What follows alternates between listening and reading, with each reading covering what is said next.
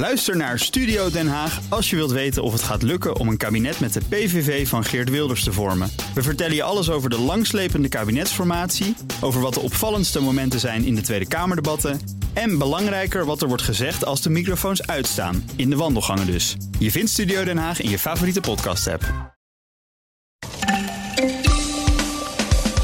De baas van Schiphol zegt dat het lawaai en de CO2-uitstoot van de luchtvaart nooit meer zo erg wordt als op de top in 2018. Brussel wil de komende jaren een recordbedrag van 800 miljard euro lenen op de kapitaalmarkt. En de Verenigde Staten en de NAVO staken de strijd met de Taliban en trekken zich terug uit Afghanistan. Dit is Nieuwsroom, de dagelijkse podcast van het Financiële Dagblad en BNR Nieuwsradio. Met het nieuws verteld door de journalisten zelf. Ik ben Mark Beekhuis en het is vandaag donderdag 15 april. Hallo, Melissa Lagerwaard. Goedemorgen. Van BNR Nieuwsradio en de redacteur van de Nationale Luchtvaartshow. Uh, we hebben netjes gewacht met de opname tot de trappenloper achter jou klaar was. Uh, af en toe gebeurt waar je bent. Af en toe lopen er mensen op trappen. Dat horen we dan. Het is een beetje gehorig hier, ja. Uh, we gaan het hebben over uh, die andere vorm van geluidsoverlast. zeg ik dan maar subtiel. over luchtvaart, over vliegtuigen. En in de meest recente aflevering van de Nationale Luchtvaartshow had jullie de baas van Schiphol te gast. Was dat eigenlijk moeilijk te regelen? Um, nou ja, Schiphol wilde wel heel lang meewerken. Ehm, maar het duurde wel lang voordat we het rond hadden. We dus uh, een beetje steggelen over uh, nou ja, welke datum en moet het dan per se de topman zijn? Nou ja, uh, eigenlijk wel. dus ze waren altijd wel heel positief ook. Maar ja, zo gaat dat met grote namen. Dat, daar ben je wel wat langer mee bezig dan een weekje van tevoren. Oké, nou ja, dit was aflevering 5, want die podcast bestaat nog niet zo heel erg lang. We hebben hem in het BNR Podcast nu ook een paar keer meegenomen. Ehm, dit was pas de vijfde, dus als je dan de topman van Schiphol al hebt, dat is niet slecht ja, Nou, aflevering, aflevering 1 hadden we uh, Arjan Kers van Toei. Dus uh, we zijn ook goed gestart hoor. Niet denken ja. dat het, uh, dat het steeds beter wordt met de afleveringen. Dat, we, oh, dat denk ik wel. Ik denk dat elke volgende goed. aflevering beter wordt. Laten we dat maar. Ja, dat moet wel. Oké, okay, als en, jij het zegt. Dick ben, jij moet het regelen. Jij bent de redacteur. Dick Benschop dus, die was de gast, de CEO van Schiphol. Die een hele mooie belofte deed aan uh, de rest van Nederland. Die zei: Ja, er was, vroeger was er geluidsoverlast en vroeger was er uh, CO2-uitstoot. Maar vanaf nu wordt alles beter. Ja. Wist je dat hij dat zou gaan zeggen? Um, niet specifiek. Uh, ik wist wel dat hij in die hoek wat zou gaan zeggen. maar wel geinig. Ik sprak later ook nog met de persvoorlichter hierover. En hij wist ook niet dat dit gezegd ging worden. Dus voor hem was het ook een verrassing. Um, dus het is wel leuk dat we nu uh, ja, dit eigenlijk een beetje zwart op wit kunnen stellen. Uh, het wordt alleen maar beter, inderdaad, zoals uh, Dick Benschop al zei. En geloven we dat ook? Want het is natuurlijk gewoon de baas van een bedrijf wat vliegtuigen willen laten vliegen. En vliegtuigen, ja, misschien zijn ze minder lawaaiig dan vroeger, maar hij wil ook meer vliegtuigen laten vliegen. Dat heb ik hem ook horen zeggen. Ja, nee, dat is natuurlijk de tweede stap. Hij zegt iets en uh, inderdaad klopt dat en uh, in, in, in hoeverre. Um, nou, ten eerste, Dick Benschop is dus heel erg gefocust op groen groeien. Uh, hij zegt eigenlijk ook, Schiphol is de afgelopen jaren misschien te hard gegroeid.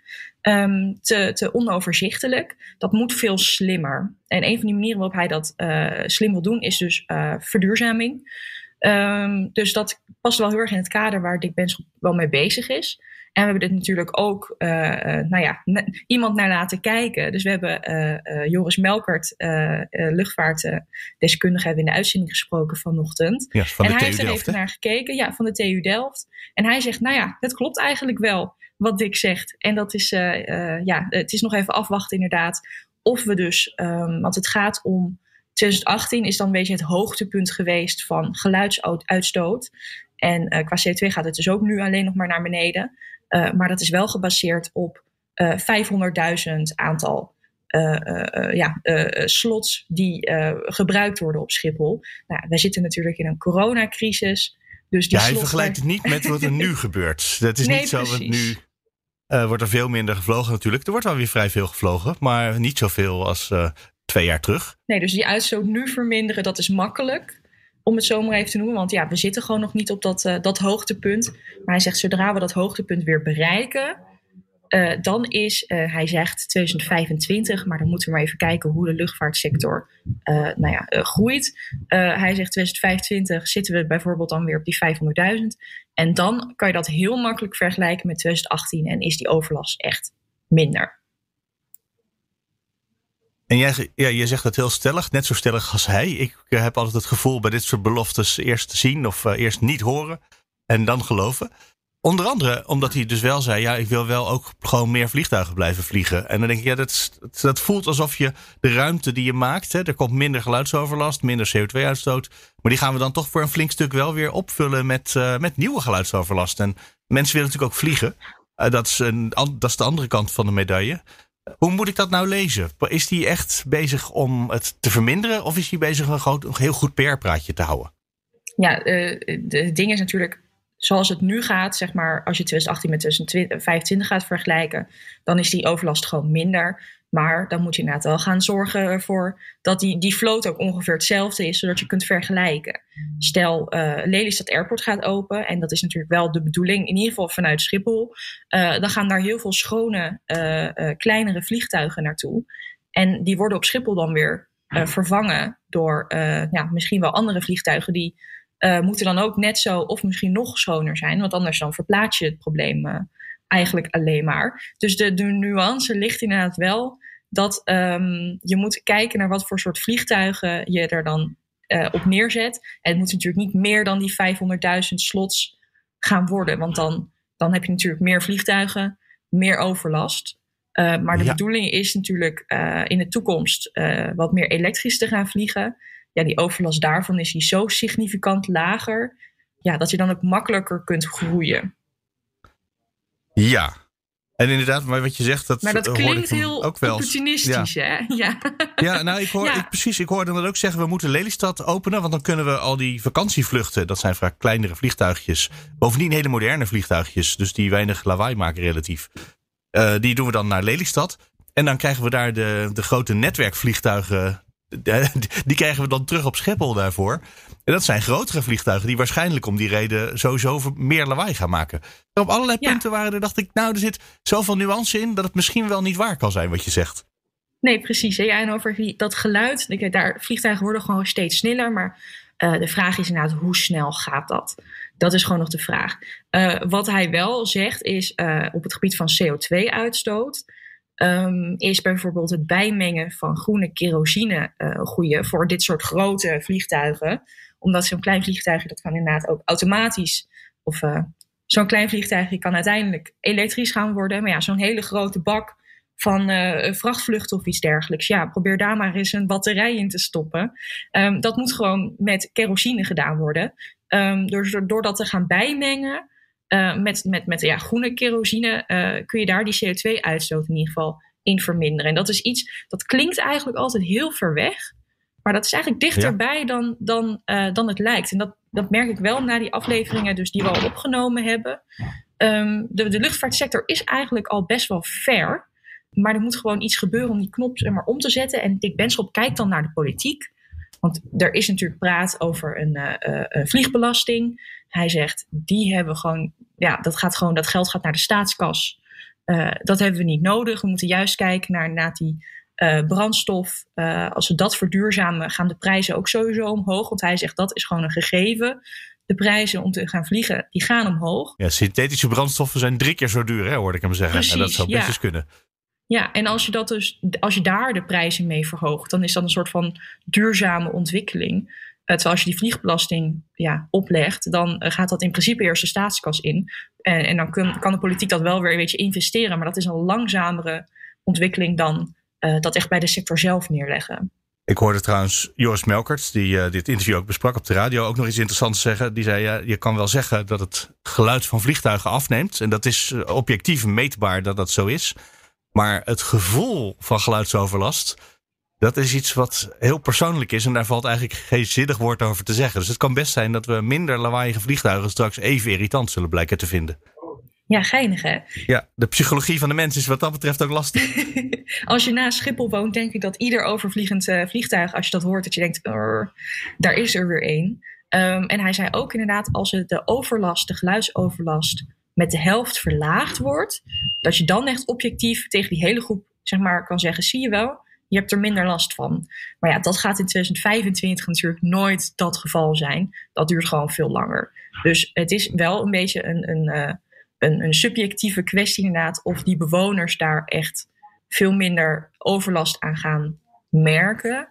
Uh, betekent niet dat hij er niet is, maar inderdaad, uh, daar is gewoon veel meer uh, daling van, van dat geluid voor nodig. Melissa Lagewaard, dankjewel. Alsjeblieft, werkt ze nog. Hallo, Bernard Hammelburg. Hi Mark. De buitenlandcommentator van uh, BNR Nieuwsradio. Eindelijk hebben we nu het officiële bericht. We, de NAVO en de Verenigde Staten trekken ons terug uit Afghanistan. Gisteravond officieel meegedeeld. Ja. Goed nieuws, hè? Ja, dat is goed nieuws. Ik heb er, zoals je weet, ook bij BNR en in het openbaar en in alle mogelijke gremia hartstochtelijk op aangedrongen dat dit zou gebeuren. Al jarenlang roep ik inpakken en wegwezen. Want het was van meet af aan duidelijk dat het een verloren oorlog was. Ja, dat zeg je. Gisteravond was er een persconferentie. Interessant genoeg heb ik die alleen bij Al Jazeera live kunnen bekijken. Dat zegt ook al iets over onze betrokkenheid bij die oorlog nog. Dat die er kennelijk niet meer is. Daar stonden twee Amerikanen en eh, de baas van de NAVO. Een van de Amerikanen, volgens mij was het Blinken, die zei: Dames en heren, wij kunnen ook weg, want we hebben Al-Qaeda verslagen. Ja. Mijn hemel, ik was Al-Qaeda vergeten. Er is, er is een Amerikaanse uitdrukking voor. En die luidt: declare victory and leave. Ja, dat deden ze. En, het, ja, en dat maakt het niet uit of de feiten kloppen of waar dat dan precies over gaat. Het klopt wel, maar dat is echt. Wanneer Jawel. was Al-Qaeda ook weer verslagen? Nou, ongeveer onmiddellijk nadat ze binnenvielen. Dat Want dat ik. deden ze heel snel. Echt waar. Um, de redenering was toen uh, 9-11, dat was uh, gedaan door Al-Qaeda. Um, Osama bin Laden en zijn kliek, die zaten in Afghanistan. Ik ben, ik ben enige tijd later ook nog eens kijken naar dat huis waar die zat. Want dat, dat werd gebruikt voor militaire oefeningen en schietoefeningen en zo. Dat oh, echt? Ja, echt. Um, maar goed, in elk geval, de Amerikanen zeiden dat moeten we uitschakelen, want dat is uh, de, wortel van het kwaad. Op dat moment was dat misschien ook wel zo. Uh, en daarvoor hebben ze special forces gebruikt. En die zijn heel goed en heel efficiënt. En die schieten eerst en stellen daarna pas vragen.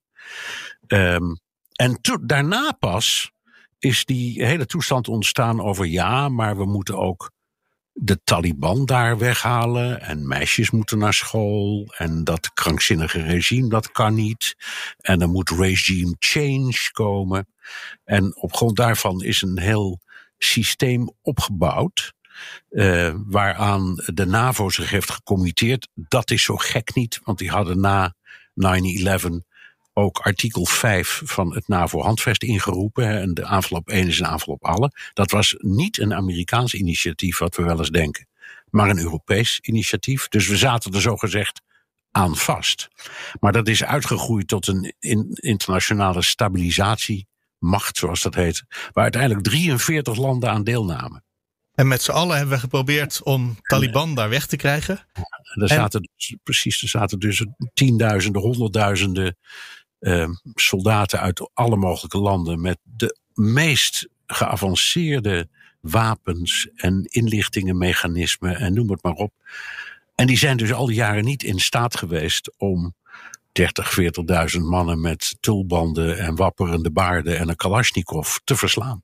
Ik herinner me de beelden nog van de aftocht van de Russen uit Afghanistan. Wanneer was dat? Ergens uh, midden jaren 90 of zo? Uh, ik denk 89. Want 89 ze, zijn, ze zijn er in 80 ingetrokken bij me even uit mijn hoofd. En er ja. 9 geweest. Dus, in elk geval, er was al eens een grootmacht die uh, geprobeerd had om de ja. Taliban daar eronder te krijgen. En ik herinner me ook de discussies. Nou, niet eigenlijk de discussie, maar het ongeloof. Gaan wij de westerse wereld het nu ook proberen? We weten dat we het daar niet gaan redden. Nee, en bovendien, er, was een, er is een ander bezwaar, wat ik altijd heb gehad. Die Taliban, die was heel hinderlijk vanuit ons westerse perspectief voor de eigen bevolking. Ja. He, als meisjes niet naar school kunnen en al die, die kleine meiden die moeten allemaal in die lichtblauwe boerka's lopen. En, ja, wij en, vinden daar duidelijk iets van. Wij vinden dat kan niet. En uh, dus de, het zat ons dwars. En dus wilden wij dat regime veranderen. Maar Al-Qaeda heeft nooit andere ambities gehad dan het in handen krijgen van Afghanistan en Pakistan. Dus het is een lokale organisatie die geen enkele, laten we maar zeggen, internationaal terroristische ambitie... De Taliban bedoel je?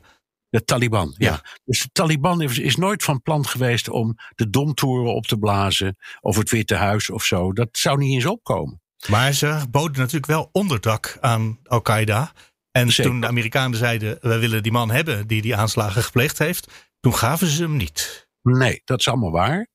Ze hebben hem verborgen en hij is gevlucht waarschijnlijk eerst naar Waziristan, hè, dat, dat grensgebied tussen Pakistan en uh, Afghanistan, waar, waar, je eigenlijk, nou ja, dat is zo onherbergzaam. Dat, waar niemand echt de baas is. Waar niemand echt de baas is. Uh, nee, ik, ik zeg niet dat, elkaar, dat, eh, dat de Taliban een nette rol speelt of heeft gespeeld, maar het was geen bedreiging voor ons. We hebben er wel ongelooflijk veel werk van gemaakt om van ze af te komen. Ja. Al die uh, jaren. Ja, en het, het, het, het trieste, het is niet anders, maar ik ga het toch even zo zeggen. Het heeft de Amerikanen 2000 miljard dollar gekost, dit avontuur. 2000 doden, hè, gesneuvelde soldaten. 100.000 dode Afghanen. En trouwens ook 25 Nederlandse gesneuvelde mensen. Hoe, hoe leggen we dat ooit uit aan, aan de nabestaanden? Waar zijn die in vredesnaam voor gesneuveld? En, en dat is de trieste uh, balans van een, een, een oorlog die van meet af aan niet te winnen was. En dat wist, wisten we dat op dat ogenblik niet? Hadden we dat niet echt door? Of wilden we dat misschien toch eigenlijk ook niet zien? Maar hoe kan het dat we ons daar met z'n allen ingestort nou, hebben? Ik, ik, heb steeds een vergelijking gemaakt met Vietnam, waar ik, waar ik ook ben geweest destijds. En daar zag je eenzelfde wonderlijk uh, verschijnsel. Namelijk een, een, uh, een vijand, dat was Noord-Vietnam. En uh, de Vietcong, waarvan de, de Amerikanen zeiden die moeten worden verslagen, want hè, dat was de domino-theorie, want we moeten daar het communisme verslaan. Als dat niet lukt, dan trekt het als domino-steentjes die omvallen, helemaal dwars door Azië heen naar Europa en dan vallen we allemaal om. Er was geen enkel bewijs voor en het, het zou die, die Vietcong en zeker Noord-Vietnam hebben nooit enige andere ambitie gehad dan het in handen krijgen van Vietnam. Die hadden geen extraterritoriale ambitie. Niettemin hebben de Amerikanen daar twaalf jaar gezeten, 58.000 soldaten opgeofferd. Ook aan een oorlog waarvan je al die tijd wist dat ze hem niet konden winnen. Als je dat zo zegt, dan moeten we ons eigenlijk zorgen maken voor het volgende conflict wat per ongeluk uit de hand loopt. Ja, er is een redenering, mijn redenering, dat Amerika in elk geval eh, op een paar hele kleine incidentjes na, maar na de Tweede Wereldoorlog nooit meer een oorlog heeft gewonnen, alleen maar oorlogen heeft verloren. Maar wel al zich er steeds weer instort. En dat verbaast mij zo. Dat je dan denkt, ja, die, die, Taliban die is een probleem voor daar. Al-Qaeda is een probleem voor ons. Echt waar. Ja. Uh, maar na drie maanden of een jaar of zo was dat wel opgelost. Dat was heel snel opgeruimd. Dat hebben die special forces, want die, die schieten eerst en dan stellen ze pas vragen. Hè. Dat ja. is het bekende uh, motto. Uh, dus die houden zich aan helemaal geen enkele wet. En die wetten gelden niet voor special forces. En in Amerika is het zelfs zo geregeld dat die special forces rechtstreeks onder de president vallen, niet onder het Pentagon. Hm. een eigen begroting hebben. Een eigen, eigen basis. En uh, mensen, journalisten, als je er nieuwsgierig naar bent en je gaat op de website van de Special Forces, die is er. Dan zie je onderaan keurig een, een, een link waar je op kunt klikken om een WOP-procedure te beginnen. Natuurlijk. We zeggen, als je meer van ons wil weten, dat snappen we. We gaan het niet zeggen. Maar we zijn een democratie, dus probeer het maar. Ja, je mag het vragen, zodat wij nee kunnen vragen, zeggen. Ja. Maar goed, dat is dus een, een, een, een geheimzinnige organisatie met een eigen begroting staat ook niet op de defensiebegroting.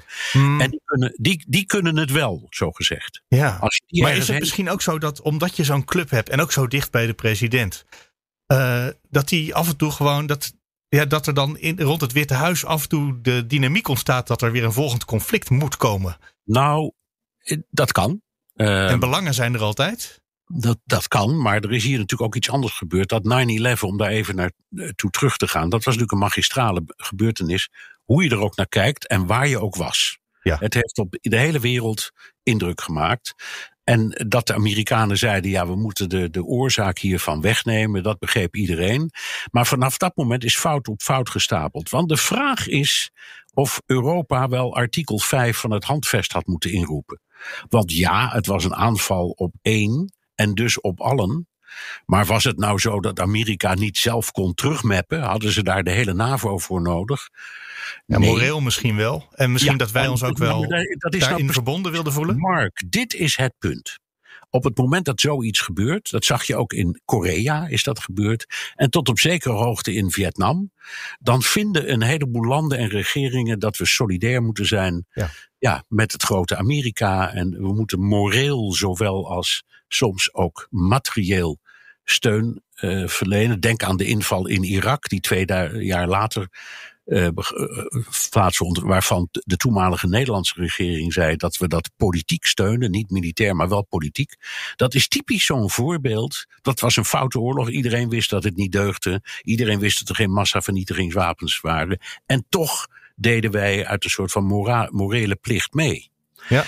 En dat is misschien ook, er zit ook een andere kant aan. Want uh, ja, als, als, als de, de, Amerikanen en de Canadezen en de Russen in de Tweede Wereldoorlog niet zo, ook zo hadden geredeneerd, dan hadden jij en ik dit gesprek nu niet. Dan hadden we dit in het eh, Duits of in het Russisch gehad, inderdaad. Ja, precies. Dus, dus dat hele idee van we doen mee vanwege solidariteit en we steunen iets. De Canadezen vind ik nog steeds, in de Tweede Wereldoorlog vind ik nog steeds het sterkste voorbeeld. Want die hadden helemaal geen conflict met de Duitsers. Die hadden met, wat deden die? Die kwamen over de Berlagebrug in Amsterdam. Uh, als bevrijders. Wat hadden die daar in vredesnaam te doen? Nou, ja, die zeiden we zijn lid van het gemene beste, we zijn solidair. Australiërs die meededen. Ja, hadden ja, ja. Mee de, de, halve wereld. De halve wereld. Dus, dus er zijn momenten, dat is hier ook gebeurd, waarop een soort solidariteit ontstaat, waarvan je, laten we zeggen, de, de emotie wel begrijpt, maar intellectueel valt er geen touw aan vast te knopen. Zou, het echt gebeuren, het terugtrekken? Want we hebben al vaker gehoord dat uh, we ons gaan terugtrekken uit Afghanistan. Ja, wel. Ja, kijk, ik, ik, ik, zeg, ik zeg ja en ik zeg het ook met grote zekerheid, omdat Obama het al wilde. Nou, precies. Die, die is teruggefloten door zijn uh, adviseurs. Die zeiden, dan ontstaat er een te groot vacuüm, moet je niet doen. Trump wilde het. Die zei, oké, we gaan op 1 mei 2021. Dan zijn we gewoon weg. Um, dat is ook niet gelukt. Nee, die datum staat nog wel. Alleen het is nu de begindag van de vertrekoperatie. Biden, Biden heeft het argument van de adviseurs van destijds en nu overgenomen. Je moet dat geleidelijk doen en in stapjes. Uh, zodat we de macht kunnen overdragen, zodat we adviseurs kunnen achterlaten, zodat we het in elk geval fatsoenlijk doen, voor zover je van fatsoen kunt spreken. Want dat wil ik er nog even bij zeggen. Amerika heeft dus in principe er komt niks van terecht hoor, maar in principe een akkoord gesloten met de Taliban. Ja. Maar daar was de Afghaanse regering, de bondgenoot, nooit bij betrokken. Dus ook daar zie je de parallel met Vietnam. Daar heeft Amerika een akkoord gesloten met Noord-Vietnam, zonder Zuid-Vietnam zijn eigen bondgenoten bij te betrekken. Dat is, dat is, dat is ook interessant. Ja. Nou ja, in die persconferentie die ik net al noemde, eh, waar dus uh, twee Amerikanen en de NAVO is er ook voor meer dan de helft Amerikaans, dus eigenlijk drie Amerikanen op het podium stonden.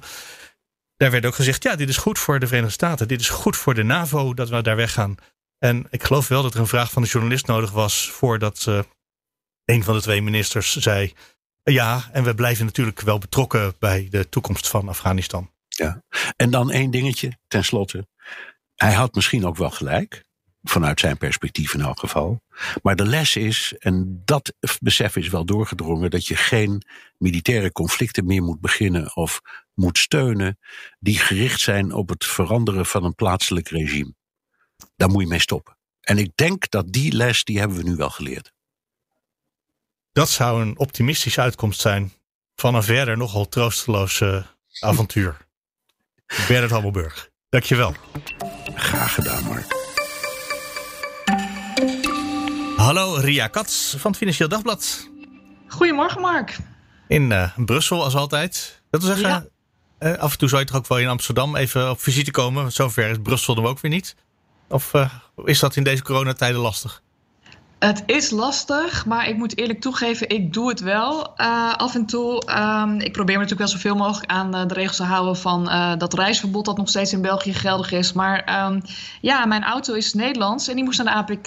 En volgens de Belgische wetgeving stond er iets van als je dieren moet voederen of een voertuig hebt te repareren, dan mag je bijvoorbeeld ook de grens over. Dus uh, nou ja, ik vond dat ik in die categorie viel. Gered door de APK. Ja. Wat goed. Uh, ik wil met jou over twee artikelen praten die je vandaag voor de krant gemaakt hebben. Allebei natuurlijk uh, Brusselse verhalen.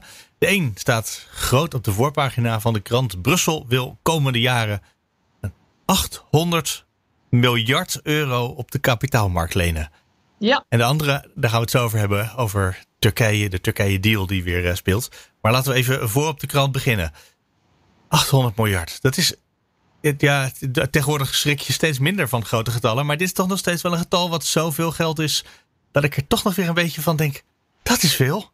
Ja, dat is heel erg veel. Uh, Brussel heeft nog nooit zoveel geleend voor de lidstaten. Dat, ze, ze lenen al langer. Ze hebben vorig jaar bijvoorbeeld um, aangekondigd dat ze um, ook een fors bedrag, 100 miljard, gaan lenen. Uh, en dat lenen ze dan door aan de lidstaten die daarmee hun werkloosheidsuitkeringen uh, kunnen financieren. Voor mensen die tijdelijk uh, niet kunnen werken, zoals bijvoorbeeld in de horeca. Ja. Nederland heeft zulke systemen, maar Italië bijvoorbeeld had dat niet. Dus daar hebben ze dan 100 miljard voor geleend, wat natuurlijk ook wel een enorm bedrag was. En ze hebben eerder ook geleend voor um, ja, landen als Ierland en Portugal, die in 2011 zeg maar zelf niet meer terecht konden op de kapitaalmarkten. Dus toen moest Brussel inspringen. Brussel kan goedkoop lenen en die heeft dat doorgeleend. Maar het nieuwe is, uh, behalve de enorme hoogte van het bedrag van inderdaad ruim 800 miljard, 807 miljard is het zelfs. Het nieuwe is dat daar uh, ja, minstens de helft, dat wordt dan niet als lening doorgeleend aan lidstaten die dat dus terug moeten betalen, maar dat wordt verstrekt als subsidies. Dus um, oh. als uh, ja, Nederland zal zeggen, die noemt dat dan giften. Uh, maar dat, dat geld hoeven ze dus niet terug te betalen. Dus dat zal op een andere manier terug moeten komen. En uh, ja, dat is echt heel erg nieuw en ook wel heel omstreden. Er is natuurlijk vorig jaar heel uh, veel gevochten over dit plan, maar het is er doorgekomen en uh, de commissie dendert dus door. Maar Europa leent, geeft het geld weg. Hoe gaat Europa dat gewoon terugbetalen? Nou, dat gaan ze uh, in juni gaan ze dat bekendmaken. Vorig jaar is al wel afgesproken met de regeringsleiders van uh, ja, we mogen naar een aantal dingen kijken om uh, geld uh, bijeen te sprokkelen voor de terugbetaling. ze kijken bijvoorbeeld naar een digitale belasting op ja, techreuzen, dus Facebook en Google en dat soort dingen. Ze kijken ook naar een CO2-grensheffing, waardoor bedrijven die buiten de Europese Unie zich gevestigd hebben, maar wel naar Europa willen uh, exporteren en hier producten aanbieden die niet helemaal volgens de milieustandaarden zijn uh, vervaardigd. Dus die viezere producten, daar moeten ze aan de grens voor aftikken. Zij ah, ja. moeten dus betalen voordat Europese bedrijven schoner moeten uh, produceren en daarmee dus niet kunnen concurreren. En ze willen kijken naar uh, überhaupt meer ehm, CO2-heffingen, zodat ook Europese bedrijven meer gaan betalen voor hun uitstoot. Dat soort belastingen wordt aangedacht. Maar je weet uh, belastingen en Europa. Um, dat, is, dat is een hele lastige zaak. Ja, lidstaten die zijn daar, die hebben wel gezegd: oh, kijk daar maar naar. Maar die denken dan: oh, kijk daar maar naar. Maar die denken daarmee niet meteen: doe het ook. Sterker nog, dit gaat nog een heel uh, robbertje vechten over weer worden. Maar de eerste stap is gezet. We hebben wel bedacht: we gaan het geld lenen. En uh, hoe we het dan later gaan regelen, daar komen we nog wel uit. Dat hoort u nog, ja. Dat is interessant. Ik zou denk ik er geen geld in stoppen. Ik zou eerst willen weten waar het geld vandaan moet, uh, waar ik het geld terug van krijg. Nou, um, nee? het is wel zo dat uh, investeerders ongelooflijk op zoek zijn naar geld. Dat andere programma, dat SURE-programma, dus dat werkloosheidsprogramma, dat is enorm overtekend. Er zijn zelfs, uh, was okay. zelfs de Chinese bank die heeft gezegd van... Uh, oh shit, we waren te laat, kunnen we toch nog meedoen? Uh, er, zijn, uh, ja, er zijn echt mensen wanhopig op zoek naar geld. En de oh, om het kwijt te raken ergens, om het ergens ja, te kunnen investeren. Het, om het ergens in te kunnen steken. Bovendien uh, wil Europa het via grotendeels, dus voor 30% met groene obligaties doen. Dus uh, ja, waar dus milieuplannen uh, achter zitten. Dat is ja. ook heel populair. Dat is uh, in de financiële sector op dit moment. Hè. Groen, groen, groene financiering. Dus de verwachting is dat het, ja, dat, dat het heel goed gaat lopen. Er zit iets van een soort Europees optimisme, iets van zelfvertrouwen, waar we het al vaker over gehad hebben, dat het zo goed zou zijn als Europa dat zou hebben. Dat begint hier een beetje zichtbaar te worden. Van, nou, we gaan gewoon dat geld lenen en uh, we zien nog wel hoe we het gaan terugregelen, maar uh, vertrouw ons nou maar. Ja, het is ook een beetje noodzaak natuurlijk. Want als je kijkt wat Amerika in de, in de economie pompt of China uh, om de boel overeind te houden, dan moet Europa niet achterblijven. Er zijn nu al heel veel mensen die zeggen: ja, de 800 miljard, dat is lang niet genoeg. Nou, uh, we hadden ook een interview met Charles Michel vrijdag, afgelopen vrijdag. En die zei, nou, tel daar ook even de nationale stimuleringsprogramma's bij op. En wij hebben tenminste sociale zekerheid. Dat heeft Amerika bijvoorbeeld niet. Uh, dus uh, ja, ik denk dat dat van ons wel groter wordt. Dus, maar het is dus ook heel erg een strijd om, om de markt te geruststellen. Van ja, we steken allemaal geld in die economie. We gaan er allemaal uh, die coronacrisis uh, te lijf. En we zorgen ervoor dat die plannen ook nog, hè, die, die, die stimuleringsplannen ook nog groen en digitaal en modern en hip en uh, nou ja, geen bodemloze putten worden. Dus ja, het, het, het, het, is, het, is, het is optimistisch en het is, we gaan iets doen. Maar het is ook wel inderdaad noodzaak, omdat de hele wereld aan het stimuleren is. dat zegt misschien iets over de, hoe de verhoudingen ook tussen Brussel en de landen een beetje aan het verschuiven is. Dat het uh, het optimisme en het zelfvertrouwen meer bij de Europese Commissie ook en de Europese bestuur terecht is gekomen. Uh, niet per se ten koste van de landen, maar in ieder geval wel dat ze hun eigen plek aan het veroveren zijn. Nou, dat proberen ze heel hard met wisselend succes. Zoals je natuurlijk, waarschijnlijk heb je het ook wel meegekregen met die blamage in Turkije vorige week. Hè? Ursula von der Leyen die op de zijbank werd neergezet. Uh, en, en er zijn wel meer van die uh, blunders dat ze heel erg proberen dat podium te pakken. En uh, dat pakt dan niet altijd even goed uit. Ik denk dat het vooral ook te maken heeft met de les van de vorige crisis. Toen was het natuurlijk vanuit Brussel heel erg Um, het adagium, jongens, bezuinigen, bezuinigen. Hou je vast aan die 3% begrotingstekort ja. maximaal. Dat heeft uh, heel veel uh, economieën gewoon um, ja, nog verder uh, de put ingeplaatst. Amerika heeft toen al flink gestimuleerd en was dus eerder eruit. Terwijl zij die vorige crisis hebben veroorzaakt. Hè, hun, de Amerikaanse financiële sector zou je kunnen zeggen. Mhm. Laten we het nu ook even uh, meegaan in die wereldwijde trend en gewoon uh, flink, uh, flink stimuleren. Je ziet het ook aan Nederland, hè? die was natuurlijk de vorige keer ook, stond er boven op de rem. Ja. En, en nu, nu ja. trekt Nu weten we niet meer precies waar de rem zit. Ja. Precies. En je zei net al de naam van Michel, de man die wel op een stoel mocht zitten. Dat is een heel lelijk bruggetje naar het andere stuk waar we het over moeten hebben. Dus het gesprek wat jullie hadden met een eurocommissaris, uh, Ilva Johansson. Ik had eigenlijk nog nooit van haar gehoord. Eurocommissaris voor Binnenlandse Handel. Nee, Binnenlandse Zaken. Ja, Binnenlandse Zaken. In het interview wat jullie hadden, daar spreekt ook weer dat uh, zelfvertrouwen in door. Turkije moet nou gewoon eens even wat mensen gaan terugnemen waar, die ze terug zouden nemen. Uh, dat zegt ze eigenlijk, hè? Dat zegt ze eigenlijk. En dat vond ik eerlijk gezegd heel verrassend. Want het verhaal was natuurlijk steeds van... Uh, wij hebben ons met die Turkije-deal die in 2016 is gesloten... wij als Europa ons uh, kwetsbaar gemaakt. Turkije die... Uh, die krijgt miljarden van Europa en moet daarvoor dus Syrische vluchtelingen en andere vluchtelingen in eigen land houden, moet ze tegenhouden. En mocht ze toch komen, dan moet Turkije die mensen terugnemen. En in ruil daarvoor neemt Europa dan wel weer wat echte vluchtelingen, dus geen migranten, maar echte oorlogsvluchtelingen over van Turkije. Nou, dat is in het korte deal. En er was toen heel veel kritiek van ja, dan maakt Europa zich hartstikke chantabel mee. Want uh, Erdogan die kan natuurlijk brullen, ik wil meer geld. Dan zegt Europa nee, je hebt al geld. En dan gooit hij de grens open en dan uh, komt Europa alsnog meer, met meer geld over de brug. Dat was de kritiek. Dat heeft hij vorig jaar ook gedaan. Hij heeft vorig jaar tijdelijk even de grens geopend. Europa kort voor de coronacrisis. Europa was natuurlijk daar totaal niet blij mee. Turk Turkije is ook helemaal op het pad van ja, uh, de dictatuur is eigenlijk op weg naar een dictatuur. Hè. De media die wordt onderdrukt, uh, politieke tegenstanders belanden in de gevangenis. Uh, noem het op. de rechtsstaat heeft het heel zwaar. Vrouwenrechten, die, ja, dat vertrouwenrechtenverdrag heeft hij ook onlangs ja, eigenlijk verscheurd. Kortom, uh, is dit nou een goed idee om te dealen met Turkije? Maar uh, in plaats eh, daarvan zei uh, Johansson dus eigenlijk van... nee, die deal, ja, Turkije wil die deal vernieuwen. Nou, daar willen we best over praten. Maar wat ons betreft is de huidige deal uit 2016 nog altijd geldig. Je, Turkije neemt sinds de coronacrisis helemaal geen mensen meer terug... terwijl dat een afspraak was.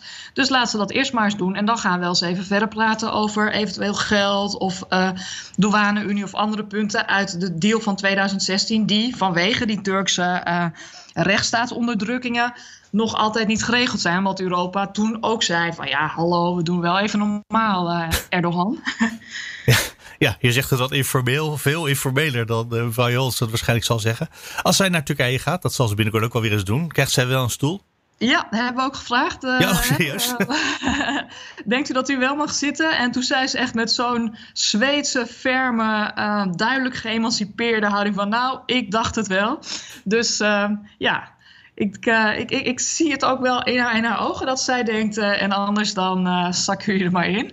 Dus ik ga ervan uit dat zij een stoel krijgt. Ja, nou ja, het gaat natuurlijk economisch heel, heel matig met Turkije. Dus er valt ook wat voor ze te halen, zou je wat dat betreft kunnen denken. Er valt wat voor ze te halen. En zeker ook, want we wil, ze willen ook spreken over modernisering van de, en uitbreiding van de douane-Unie. Dus zeg maar de, de handel tussen Europa en Turkije. Ja, met die Turkse economie die helemaal uh, door het ijs is gezakt, is dat ook een prachtige economische kans. Er wordt ook gesproken over legale migratie. dat studenten hier mee mogen doen aan het eh, studentenprogramma Erasmus. Nou, dat is voor jonge Turkse jeugd lijkt me ook uh, een droom om een half jaar in Parijs of waar dan ook te studeren. Dus ja. er zit zeker wat in. Um, maar ja, iemand zal eerst met zijn ogen moeten knipperen. En uh, ja, of Erdogan, nadat hij natuurlijk inderdaad Ursula von der Leyen heeft geschoffeerd. En, um, en, en daar Michel een beetje de schuld van geeft, overigens. Van, ja, ja wij hebben dat vanuit Europa onhandig aangepakt. Maar even goed is natuurlijk als je twee hoge mensen op bezoek krijgt, één stoel neerzetten. Eh, dat is niet het signaal wat je wil geven. Nee, natuurlijk niet. Het was natuurlijk ook wel uh, volgens mij een totaal bewuste actie. Het was natuurlijk ook, hè, andere mannen mochten altijd wel zitten. Komt er een keer een vrouw en die moet dan uh, uh weggebonjourd. Maar goed, maar er zit zeker wat in. Alleen, ja, Turkije heeft het heel moeilijk, heeft het Europa heel moeilijk gemaakt de afgelopen maanden. Dus ja, niet alleen die migranten moeten teruggenomen worden, maar ze moeten ook wat normaler doen, uh, zegt bijvoorbeeld het Europese parlement in de Middellandse Zee, waar ze natuurlijk Griekenland en uh, Cyprus dwars zitten, twee Europese lidstaten. Er klinkt wat uh, realpolitiek in door, die misschien zich aan het ontwikkelen is. Eindelijk, hè? Dat kon Europa nooit zo goed. Maar hier is zowel de noodzaak als de kans dat die zich ontwikkelt. Precies, noodzaak, kans, en maar nog wel ja, met, met vallen en opstaan, uh, zoals dat stoelincident liet zien. Ja. Ria Katz, twee interessante artikelen vandaag. Dankjewel. Alsjeblieft. En dat was hem voor vandaag. Kijk voor de show notes op bnr.nl slash nieuwsroom. En als je wil reageren, mail dan naar nieuwsroom.bnr.nl of nieuwsroom.fd.nl. En dat deed onder andere Anton. Hij mailt, zo'n staatssecretaris voor podcastzaken lijkt mij geen goed plan. Overheidsaandacht gaat toch eigenlijk altijd uit naar sectoren waar het niet goed mee gaat. Daar wil jij dan toch niet bij horen? En dat klopt, Anton. Als je het zo zegt, dan wil ik zeker geen staatssecretaris van podcastzaken. Aan de andere kant, de overheid kijkt niet alleen naar sectoren waar het niet goed mee gaat. Denk alleen al aan de miljarden die de afgelopen week zijn uitgedeeld door het Wopke Wiebesfonds. Voor het stimuleren van zaken waarmee het juist wel heel erg goed gaat. Of waarvan we denken dat het binnenkort daar heel erg goed mee zal gaan. Zoals de ontwikkeling van quantumcomputers in Delft. Maar ik maakte vooral een flauwe grap gisteren. Wil je ook reageren? Mail dan naar nieuwsroom.bnr.nl of nieuwsroom.fd.nl. Tot morgen. En dan is het weer vrijdag. Dan hebben we Nieuwsroom Den Haag.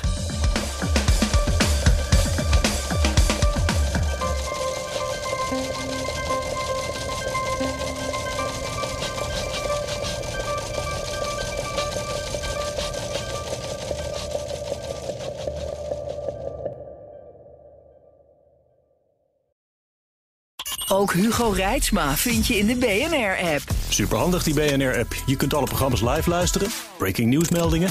Je blijft op de hoogte van het laatste zakelijke nieuws. En je vindt er alle BNR-podcasts, waaronder natuurlijk de belangrijkste, Boeken zijn in de wijk. Download nu de gratis BNR-app en blijf scherp.